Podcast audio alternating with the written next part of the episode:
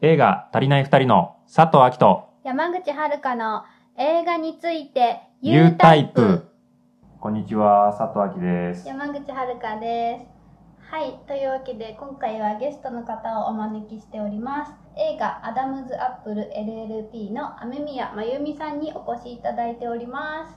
あこんにちは。今日はお声掛けいただいてありがとうございます。アダムズアップル LLP の雨宮と申します。よろしくお願いします。よろしくお願いしますというわけでですね、雨宮さんは、はいえー12月5日まで新宿シネマカリテで上映されてた北欧映画って言そうったらいいですね。デンマーク映画のアダムズアップルっていう映画を、あの配給してたものです。はいでこの映画もこれから全国順次公開ということで、そうですね、はい。今地方の劇場を回っているところで、はい。はい。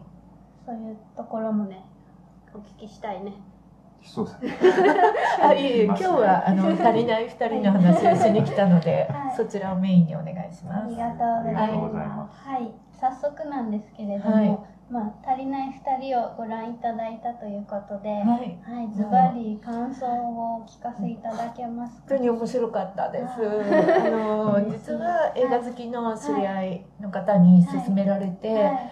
でも私ちょっと2月のそはい。のピカデリーでやった時ははい存じ上げなくって、はい。あの情報取れてなかったんですけど、はあの勧められて、はサンプルで見させてもらったんですけど、いはいもう面白くて面白くて、えあの本当2回続けて繰り返し見ました、えーで全部でもう5回ぐらい見てる、おもうーあの何回見てはも全然飽きなくって、えー。もうディテールをはもうなんかもうすみ画面に映ってるもの全てが面白い。んいで、えーすごい隅々までこう食い入るように、もうセリフも面白い美術もいい、もう全てが面白くて、えーもう大好きな映画になりました。です、はいですね。本当素晴らしいなと思って、もう今年この映画に出会えてもうすっごい良かったです。よ。えー、わあ。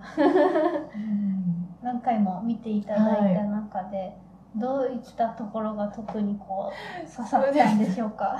そうもうなんかねこのもうほぼ二人、はい。あのふーちゃんと幼いさんっていう二人のカップルがメインで、もうほぼ二人のやり取りなんですけど、はい。その二人の会話がまず面白いあのと、恋人なんですよね,、ね。だけど男と女い。の話というよりは二人が同志はい。みたいな二人で一つの漫画を描いてるんですよはい、ね。そうですうね。ん、で一応プロなんだけど、まだそんなに売れてなくて、もっと売れたくてあがいてるっていう、ででも年はどんどん取っちゃうし、はい。みたいな。うん。そういう状況がすごく面白いし、うん。こうなんかすごい普遍的なうん。全ての人が身につまされるみたいな、うん。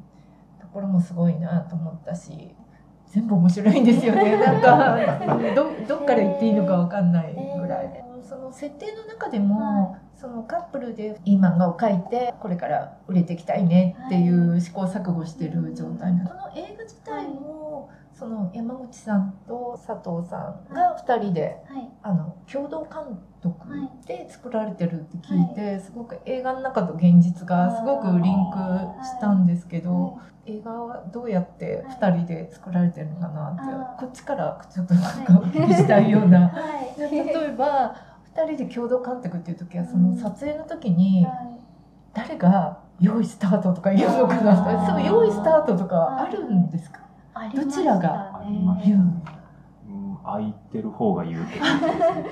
2人ともじゃあはそうなんだすごいですね。い。どっちかしか出ないシーンの時はうん。それがね、できたので、そうだね。はい、よかった。あ一人で映ってる時は。そうそうですね。うん、でも2人の会話のシーンもすごく多いですよね。あれは基本僕がやってたん。で。えー、そういう時ってない？スタートって言って2人で始める会話を始める。感じなんですか？食事のところは自分の目の前にピントが合わなきゃあのパチンコがピント合わなあきゃダやっぱりガチンコとかあるんですはい。ありね。ます自分のこの顔の前にこうやってやってこうやるんですそうですカメラマンさん別でいて。そうですよね、はい。二人が映ってる時ははい。カメラマンさんがいるんだけど、はい。なんかそれを感じさせないっていうかあー。本当にこうなんか親密な二人のなんか空間っていうか空気感っていうか。確かにカメラマン、うん。そうですね。いるのかなっていうそう全然なんかそういうの感じさせないですよね。うん。あれだやってる方からするとなんかバリバリ カメラマンもねあそうだ他ねの人もいる中でやっていたので、ね。そうだね。やっぱりこうカメラマンが近くにこう撮ってでもあの自然な、はいもう演技に見えない演技なんですけどあれはやっぱり2人の中でお二人とも俳優さんがね、これメインのお仕事だったと伺ったんですけど、そうなんか演技のメソッドみたいなのはこう なんかあるんですか？こうこういうふうに演技しようみたいな。なんか大きな方向としては、うん。多分この二人の好みの演技とかは似てるんですよね。うん。いやそうじゃないとちょっとあれできないですよね。うん。でも話がこう深くなっていくと、うん。やっぱりちょっと違う。っていうかうん。こうんっちの人は本当そのラフなものを捉えていくみたいなあー山口は。山口は。はいうん。で佐藤はなんかもうちょっと作り込んでからの自然にするみたいな。ああそうですだから若割干僕オとリビエグルメとか、うん日本とかだとちょっとテイスト全然違いますけど、リュウ・チシュウとかあそこら辺が好きなんですよ、おー。だから一歩間違うと結構強烈なうん。演技になるというか、でもああいうのが好きだから、うん。ああいうのを自分なりに土台にしてるつもりで緩くするみたいなところがあったり淡々とするんですよ緩く見えながらちゃんと計算して作っていく方がお好きのみたいな。方が好きあなんですよね。あそうだね。私はもうちょっと多分瞬間的なちょっとアドレ即興的なみたいというな感かそのままそうが割と好き素で。でうんテイクとかも私は割と一発目が好きでじ、うん。最初のテイクがいいからそんな重ねなくていいっていう感じなんですけど、佐藤さんはすごいテイク重ねる派なんで今のは撮り直しだみたいな。監督っぽいですよねもうもうちょっと出るでしょみたいな感じの。もう一回みたいな。えーえ例えばどのシーンがすごいそういうテイク重ねたシーンですか？あるよねどうどうどのシーンだったっけ？あの私たち2人がうん全く出ないそのケーキを撮影するシーン。あのロールケーキが出てくるの分かります？誕生日のろうそくがいっぱい刺さってるやつ。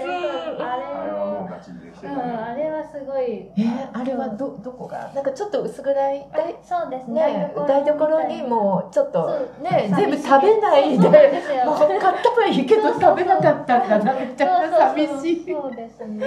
まあ、あれだね、その、ちょっとぶっきらぼうに言えば、君たちみんなやる気出そうよってことなんだけど、あ単純にケーキも、まあ、登場人物なんで、すごい大事で、うん。僕としては。うん。で、あのワンカットしかないですけど、よね。そうなんですよ。うん。だから、シーンであれば、ドラマがこうやって、うんうん。ワンカット、2カット、3カットみたいな感じでドラマを作れるんですけど、うん。あれってワンカットしかないそうから、ですよね。あのワンカットであのケーキが台所に来て、うん。あの格好になっちゃったみたいなものを見せなきゃいけないから、うん。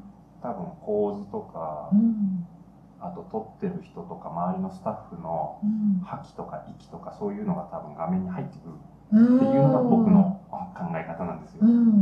そこでやっぱり構図うん。選びってなると僕の考えとしてはこの2人だと山口から出てくる構図で撮りたかったんですよね。うん。でこれはずっと言ってて。うん。その時に結構疲れる時間帯に組んでたうん。場面だったんです。うん。夜だったんですよ。ねなんかあのあ夜の感じが出てますよ。夜もう深夜はい。もう遅い時間。であれが終わればもう寝られるみたいなうん感じで。実際もそうだったんあですね実際そうなんですよー10時くらいだったかな最初はね。うん。多分。かな、うん。まあでもその前も全然寝れてなかったんで、うん。もうこれで寝られるみたいになってて、うん。そこで気持ちが全員切れちゃって、ああなるほどね。もうあとはケーキだけだみたいそううそれに頭きちゃって、うん。あれ超大事なカットですよね。そそそれなのに何も考えずになんあかただケーキを取ってるケみたいな。ーキをなんか45度みたいな。あ綺麗に見える、そうあの食レポみたいな。物物撮りみたいな。まあ、物撮りとか食レポ自体は全然否定しないというか、うん。それはそれの歴史とかいろいろあるんでうん。いいと思うんですけど、うんあのカットを取るのにそれはないだろうっていう、うん、そうですね。で、うん。それをこう口で説明しても誰も理解してくれなくて、うん。ああ、その場ではもうみんな早く終わりたい。みたいな。でもものづくりしてる人間だったら、あのケーキ大事ですよ。わかるだろみたいな、やる気出せの一言で、うん。もう自分らたるんでたなってすぐわかるじゃんみたいな、うん。なのに、まあ、やる気出せとは言ってないけど その構図違うじゃんって言っても誰にも伝わらなくて、僕がもう日本語じゃない言語で喋ってるんじゃないのぐらいの 一人何この夜中に起こってるんだろうみたいな感じになって。カメラマンももう一人いたスタッフうも、ん。山口までが理解できなくて、もうすっごい頭きちゃって。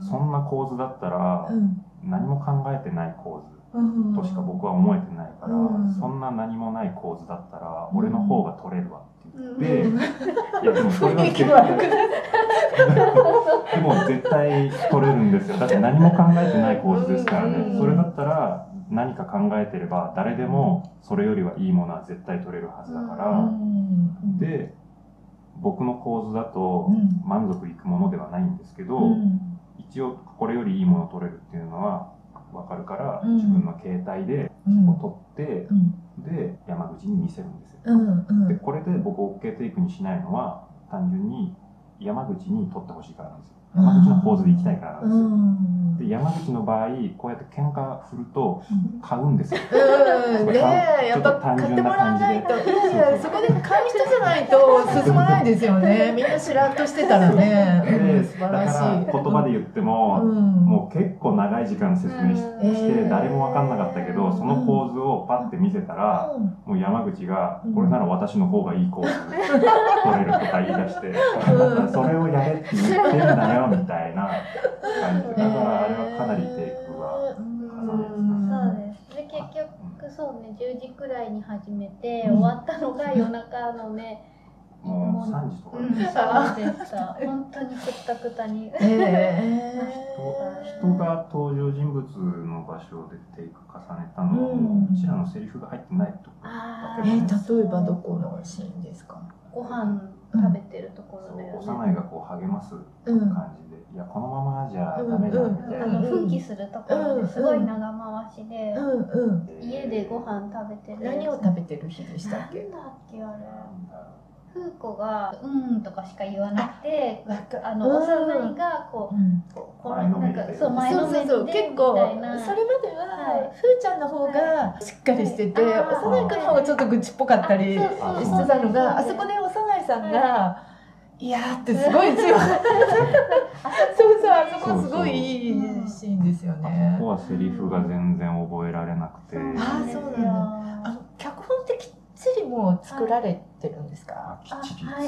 ってるんですよ。あ脚本は2人で共同執筆、あはいどちらがメインとかじゃなくて、メインは山口ですね、はい。あ最初「足りない2人」に関してはうん。私が最初バーって書いてでも私その接続詞とかつけるのが苦手だったり、うん。構成を考えるのが苦手なんですよ。難しいですよね。難しいでそれを佐藤さんがここのシーンのここに行くまでにこういうのがないとおかしいじゃんみたいなのをちゃんとシナリオの形にこうあそうです。して。整える人みたいな。そう逆だと多分僕がセリフやると多分中二病みたいな そうなんですよす感じにごいなるんですよ。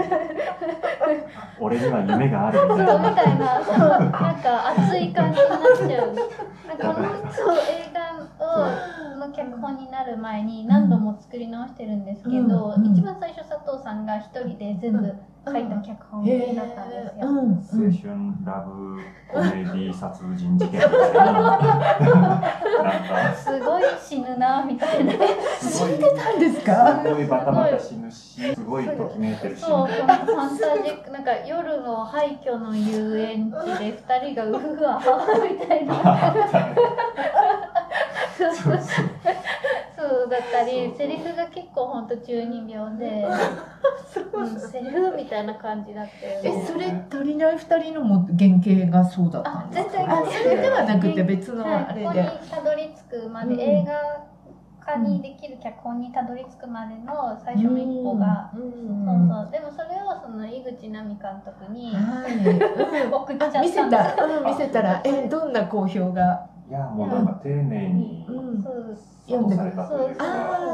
力のこもった脚本を見せてくれてありがとうみたいな、えー でも監督はしないよみたいな。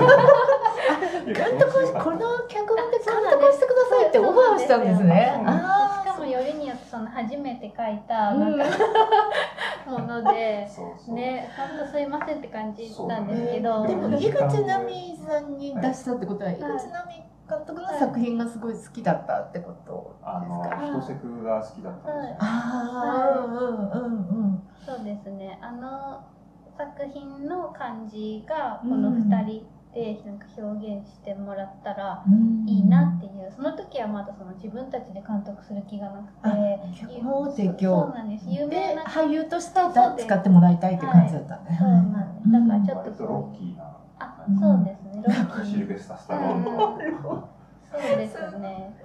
へそうなんです。監督もじゃあやっちゃおうってなったのはどういうあれなんですか、これは井口奈美さん以外にもいろいろオファーしてる中で、うんある監督に断られた時うに、ん。もう面倒くさいやっうんてなって、山口が監督やるそうもうです。自分で、はい、人にいろいろお願いしてるとうん。結局もう全然進まなくて。そうですね、はい。うん。だからもう自分たちでもうやるしかないんだなって、うん。そこで悟ったっていう。へー。えじゃあ何人かの職業監督さんというかプロの方に断られて、はい。その後でこの脚に書き直した感はいじですか、そうですね。へー。結局あれだよね、人頼りだとなんとかなるだろうって気持ちが発生しちゃって、お任せの部分がねはい出てきて、中途半端に多分脚本もなっちゃってて、ん。でいざ自分たちでやるってなった時に、本当にそれ絵にできるのかどうかっていうもう現実がねこう来るから。その時はもう殺人鬼のじゃないんですけど、うん。山口が書いてたやつだったんですけど、うん。これだと確かに監督できないなって、うん。えそれはどんな感じだったんですか？あこれもメルヘンだったねだいぶ。あメル今度はメルヘン。もう。あそうです。なんか覚えてるのはだんだん自分たちの実際の境遇に寄せていこうっていう感じになってたので、うん。最初の方は須藤さんが美大出てて、うん。絵が描けるので、うん。絵描きとか芸術系をやりたかったけど、うん。できなかった人みたいなの設定のがあったり、うん。それを逆パターンにしてこっちが絵を描く人でうん。モデルでみたいな感じのもう描いたしでその後やっぱり芸術家のうん彼うんが亡く死んじゃって死体と一緒に北海道に旅行する話みたいになったんですよ。うん。あやっぱ犯罪者。犯罪者。う んでそこで北海道が出ていてでその脚本の時に話していた監督と話が破談になってうん。でそこで気づいたんですよね。うん。この脚本じゃ無理だってなって、うん。で自分たちで監督するってなってできたのが「足りない2人」だったへ。え。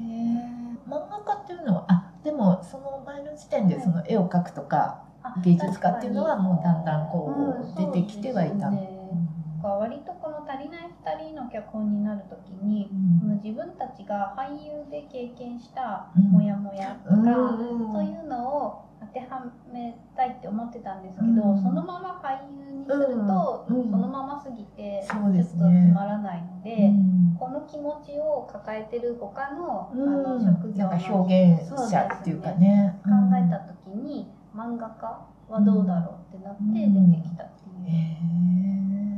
東京の編集者に、もうもう2人の、ね、そのままを作品化すればって言われて、だんだんそういうふうにね、い。くわけで。あれは誰かにはい。実際にもそういうことを言われたそれとも自分たちの中からもう生まれた発想なんですか？あそこが結構ね2人にとってすごい重要なはいなんかあの編集者は憎たらしいんだけど、はい。でも重要なことを言ってくれたなっていうねそ後から考えると。あれってでももしかしたらうちらが2人で抱えてた悩みというかその、うん。僕は僕で自分たちのまんまを映画に落とし込めばいいんじゃないっていう発想。あはあったんでですか？あそうなんです。ああじゃあもうまさにねその通りですよねで映画の中。こっちはこっちで、うん。それだと演技じゃない、うん。うん。ドキュメンタリー見たくなっちゃう、さっきの話にちょっと戻っちゃうのかもしれないけど、うん。僕の考える演技だと別にそのままやっても平気うん。だっていうのがあったんですけど、うん。でもその中間を取った感じなんですよ、だからあそこの編集者のセリフは自分たちで言い合ってたのかな？にああのもあるかもしれないし、あと実際にそういうニュアンスのことを何度か言われたっていうのはありますね。でその時はだから「は何言ってんの?」って思ってたあじゃあやっぱり本当に映画の中と一緒ですよね。そういうことじゃねえんだよみたういな感じで。ん。映画の中でもね2人二人で歩きながら喋るシーンでしたっけ、はい。やっぱそういう話をしますよね。自分たちのことを撮ったんじゃさみたいな、なんかなんかさみたいな。脚本を書いている時も映画を撮っている最中もまだ私は悩んでいた部分がえ割とあってーえこのこれでいいのかなみたいな。この自分たちを,、うんね。のを問いしたようなはい。話でいけるのかみたいな。っていうのはありました。それははい。人から見て面白くないんじゃないかとかそういう感じ。あはい。あまりにも個人的すぎてみたいなうんそう感じですね、なんかもうちょっと自分が思い描いていたのがこの映画で有名になりたいっていうのが、うん。まあ、簡単に言うとうん。そういう表現になるので、うん。お金になる演技ができるところを見せないといけないみたいな。じゃあもうちょっとこうなんていうかメジャー演メジャーな感じがする。演技してますよみたいな、うん。役柄の設定も全然なるほどなるほど。佐藤さんだったらもっとなんか「ウェーイ!」みたいな 元気な感じだったりあ熱い感じで私ちゃんとキャラが立ってるような。そうですよねうん。で私ももうちょっとなんかこう、うん。キリッとした感じだったりとかうん。のでアピールしなきゃいけないんじゃないかって思ってたので、うん。そこからああいう割と自分たちを生かす感じになっていってたのでなんかまだ全然反応も映画ができてないから、わかんないですもんね。撮りながらじゃね。だから割と不安はずっとあって、でだんだん見ていただけるようになってから、うん。あ大丈夫なんだみたいな。ああいやすっごいそれが良かったと思います、うん、だってあの設定でねあんまり、まあ、キャラが立ってたり演技がこうカチッとそれはそれで面白いのかもしれないけど、うん。やっぱり足りない2人はあれが、すうん、すごい良かったと思います。私がすごい印象的だったのは、あの2人が夜道を歩きながらよくはい。なんか何も起きないじゃんって言われるってあいーう作品、はいだけど自分はテレビや映画見てて、人が何も起きないって言われる映画でもこんなにいろい。ろ起きてるのにって思うっていう、あれがすごい印象に残っててい。や本当にこの映画もそうじゃないですか、もうすごいドラマチック。うんうん あセリフにもありましたよね。どん底なりにいろいろあったみたいな。ああドラマ、俺たちの人生結構ドラマチックだよねっていう、うん、ああれそうあの2つはでも多分実際に思ったこととうん。割と言ったかもね本当にね。ああうちらの人生ドラマチックよは言ってる、言ってる。実際の生活の中で。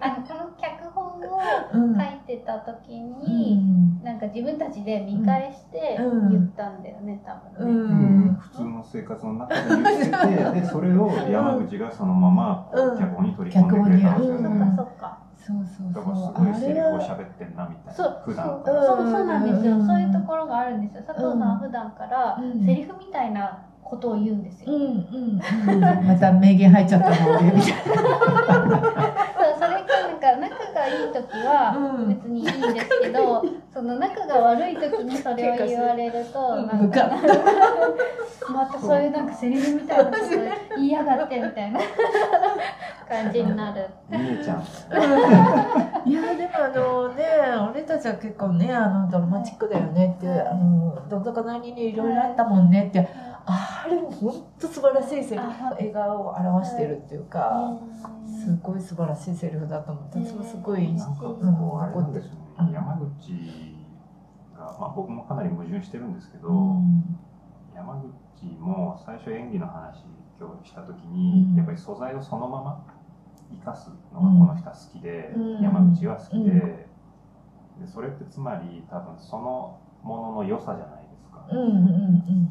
ってことは別に世の中でこう認められてないのに面白いものっていうのは多分まあ認められてるんですけど基本的にはうん。みんな分かってるから、うんうん。だから自分で弱気になってるだけなんですよね。ああうんうんうんだから演技とかもうん。そんな華やかな演技うんみたいな、そんなんもううちら散々してきたから、うん。うん別にこれからもしたいけど、うん。別に何でもいいんだけど演技できたら、うん。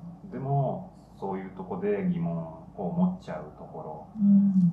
ろをもっと変えていこうと思ったんですよね。あだからこうこその時はなんだろう私の嫌なところを世間にさらそうとしてるっていう風な 多分聞こえだったんですよ。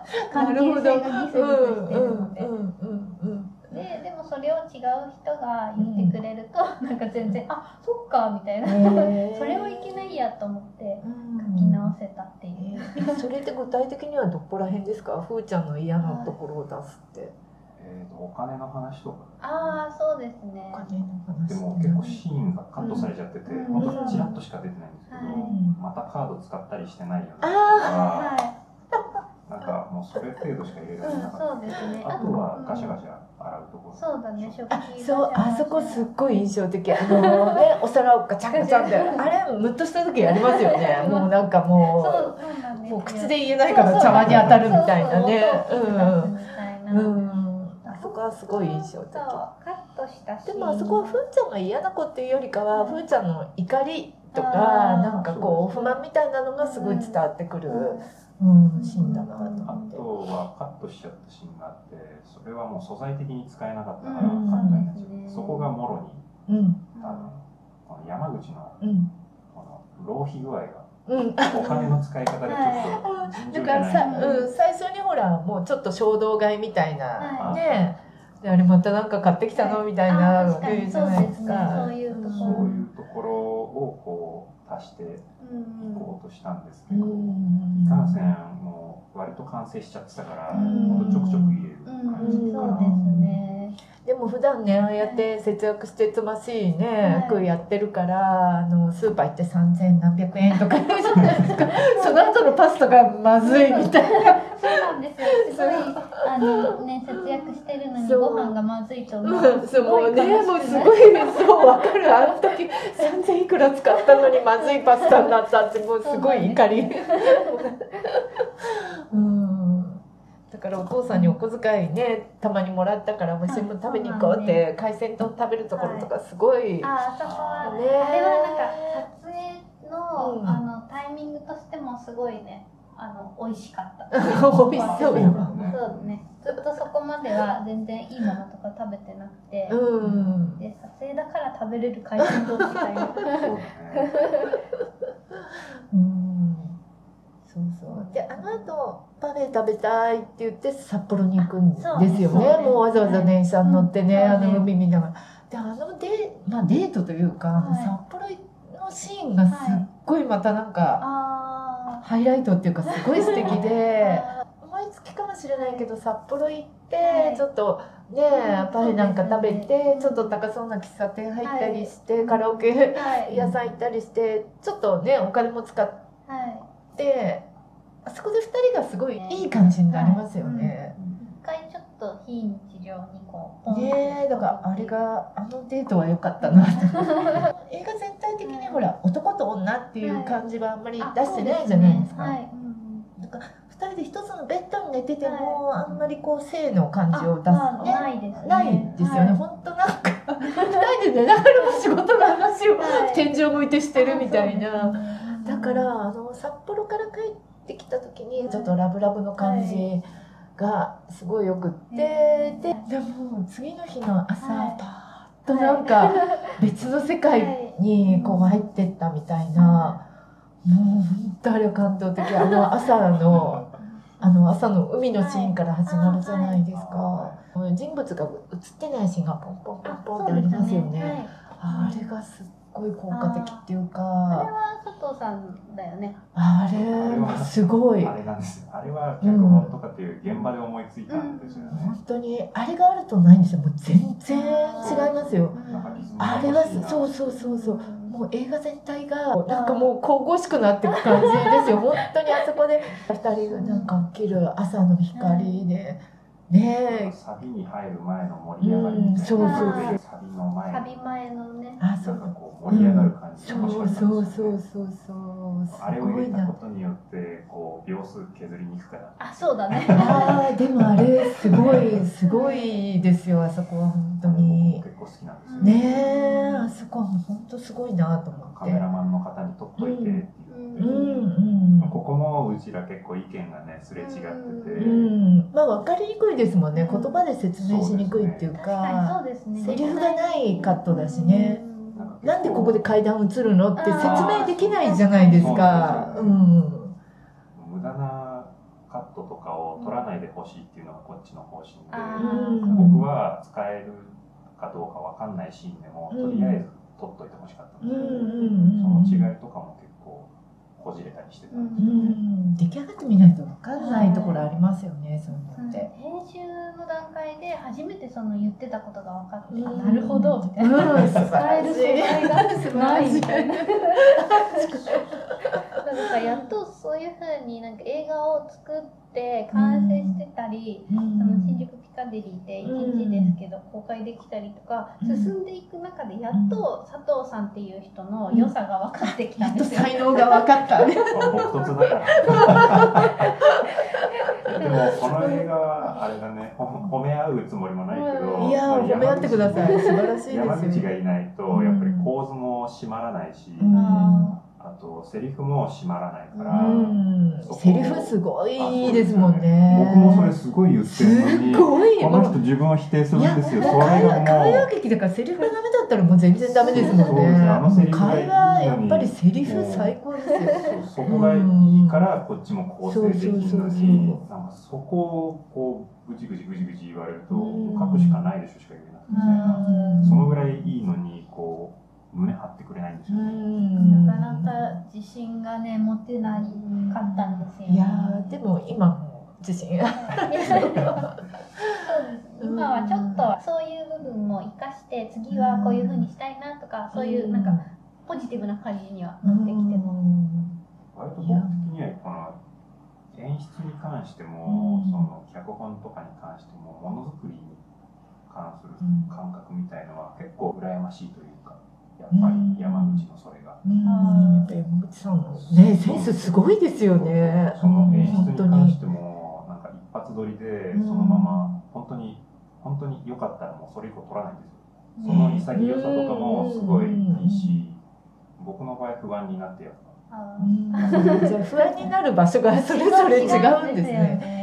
ね。えー、でもそれが良かったのかもねお互い。補い合うっていうか。はい一人では本当にできなかった。うん。特に私は撮影はあの一人では本当にできなかったので、うん。ね。そうか。もうん。あの最初あの、まあ、森というかあの並木道みたいな雪のあそこで始まって、でまた数ヶ月前に戻ってあはい。でさらに途中ではい。5年前のあの東京で喧嘩してるところに戻ってああいうのもすごい上手だなと思って。ああいうのはもうねすすごい。構成。うん。そううん、そううんだった。なん。だなんかすごいあれはすごい映画的に、うん、すごいセンスいいなと思ってて。そのアメリアさんはうん。北欧映画の人っていうあ 印象があるんですけうど、ん北欧映画になんか通じるものってあるんですか？この映画。だからあの、まあ、もちろんあの雪景色はもうすごい本当にね、い。ああいうのは北欧映画にはよく出てくるシーンなんですけど、通じるなって思ったとすればあのこうそこに流れるユーモアっていうかちょっとあの二人はやっぱり、はよく考えると笑えるじゃないですか。なんか二人ではいもう悪戦苦闘してて、あの雪の中はい。でなんかジタバタしてるみたいな。すごい雪の吹いてる夜道を なんかアイス買いに行こうって言って、はい。この寒いのににアイスって ででもふーちゃんがその時怒ってて「もういいよ私一人で行く」って言って、立ち上がってはい「一人で行く」って言ったのに次のカットで二人で歩いてるんです確かに。ああいうおかしさでしかも雪の中でアイス買いに行くんだって、ああいうなんかもうセリフにないおかしさ、うん。もう見てるだけでこうはい。クスって笑っちゃう。ゲラゲラ笑う笑いじゃないんだけど、もう本当になんかじんわりくるおかしさっていうか、ユーモアが流れてる。そうなんですよね。北欧映画のユーモアって本当ああいう感じなんですよ。うん秋香りすまきとかもそうだけど、なんかみんな無口でうん。もうそーっとしてるんだけどなんかやることがなんかなんかおかしくて笑えるっていうちょっとこう一生懸一生で冴えない主人公うん。が変なボケに巻き込まれたり、そうそう。自分もちょっとずれてたりみたいなイメージが確かに北欧映画ってうん、そうままさにそういうところが結構似てるなというか通じるものがあるなとは思いました。その私別に北欧映画は特別専門ってわけじゃなくてもともと映画だもう何でも好きなんですけど、まあ、一番好きなのは日本映画が一番わかるしへー一番好きなんですけど北欧映画は、まあ、たまたまこう有志で集まって始めてはい。もう10年近く経つんで、北欧映画の人みたいに思われるけどうん。全然特別詳しいわけじゃなくってやってるから本当に北欧とかに詳しい人に教えてもらいながらやってる感じなんですよね。うん、でそれでその映画祭始めた頃最初の頃にその北欧の方にちょっとどこの国か忘れちゃった。フィンランドかスウェーデンかどちらかの方だったと思うんですけど日本在住の方にお話を伺ったことがあってでその時にその人が本当なんか北欧っていうのはもう年の半分近く雪に埋もれてるような生活で寒くて。こうあの一日中暗くて雪。暗いイメージがありますね。でも冬になるともう来る日も来る日も雪かきをあしてて雪ね雪かきのシーンがありましたけどもうそういう生活してるとある日なんかもうこう毎日雪かきしてると、もうなんでこんなことしてるんだろうと思って笑えてくるって言ったんですよ、もう笑うしかないみたいなもう自分たちのそのうん毎日雪かきしてる姿があなんかおかしくて笑っちゃう時があるって言ってあすごいな笑うんだ。それが北欧の人のユーモアっていうかうん。に通じるのかなって確かに大変だし別に面白いゲラゲラ笑うようなことではないんだけどなんかおかしくてその自分の姿がおかしくて笑っちゃうっていうね毎日雪かき今日もまた雪かき 今日も雪かきみたいな。うん。でそれがすごいそれが聞いたことが残ってて。超えると笑いそう。がそうそうそう。確かにシュールめですよね。どちらかそうというと。そうなんですよね。だから本当ものを見る目っていうか感覚がちょっとね面白い。だからそんな面白おかしくないところにもう面白さを見つけていくみたいな。うん。あとなんとなく僕が感じたのは見てる数少ないんですけど、うん。だいぶ。なんか画面の色が結構青っぽいあ色を好むなそう。空気が違うってああのカメラの設定ではないどうなんでしょうね。映画によってはそれもあるのかもしれないけどそもそも空気の感じがなんか違うです。やっぱり日本とか。そうな感じね、そうですね。あと寒いし、すごい北の方なので、空気の色合いが違うっていうのは、で、今回アダムズ・アップルって映画やって、やっぱデンマークに住んだことがある人はが見たら、い。あ、そうそう、この空の色や空気感、がまさにデンマークのあの光で懐かしかったとか、これがデンマークの光なんだよっていう人がいて、あー。あ、そうなんだ。私はデンマーク行ったことがないんで、はいあ、そうなんだと思って。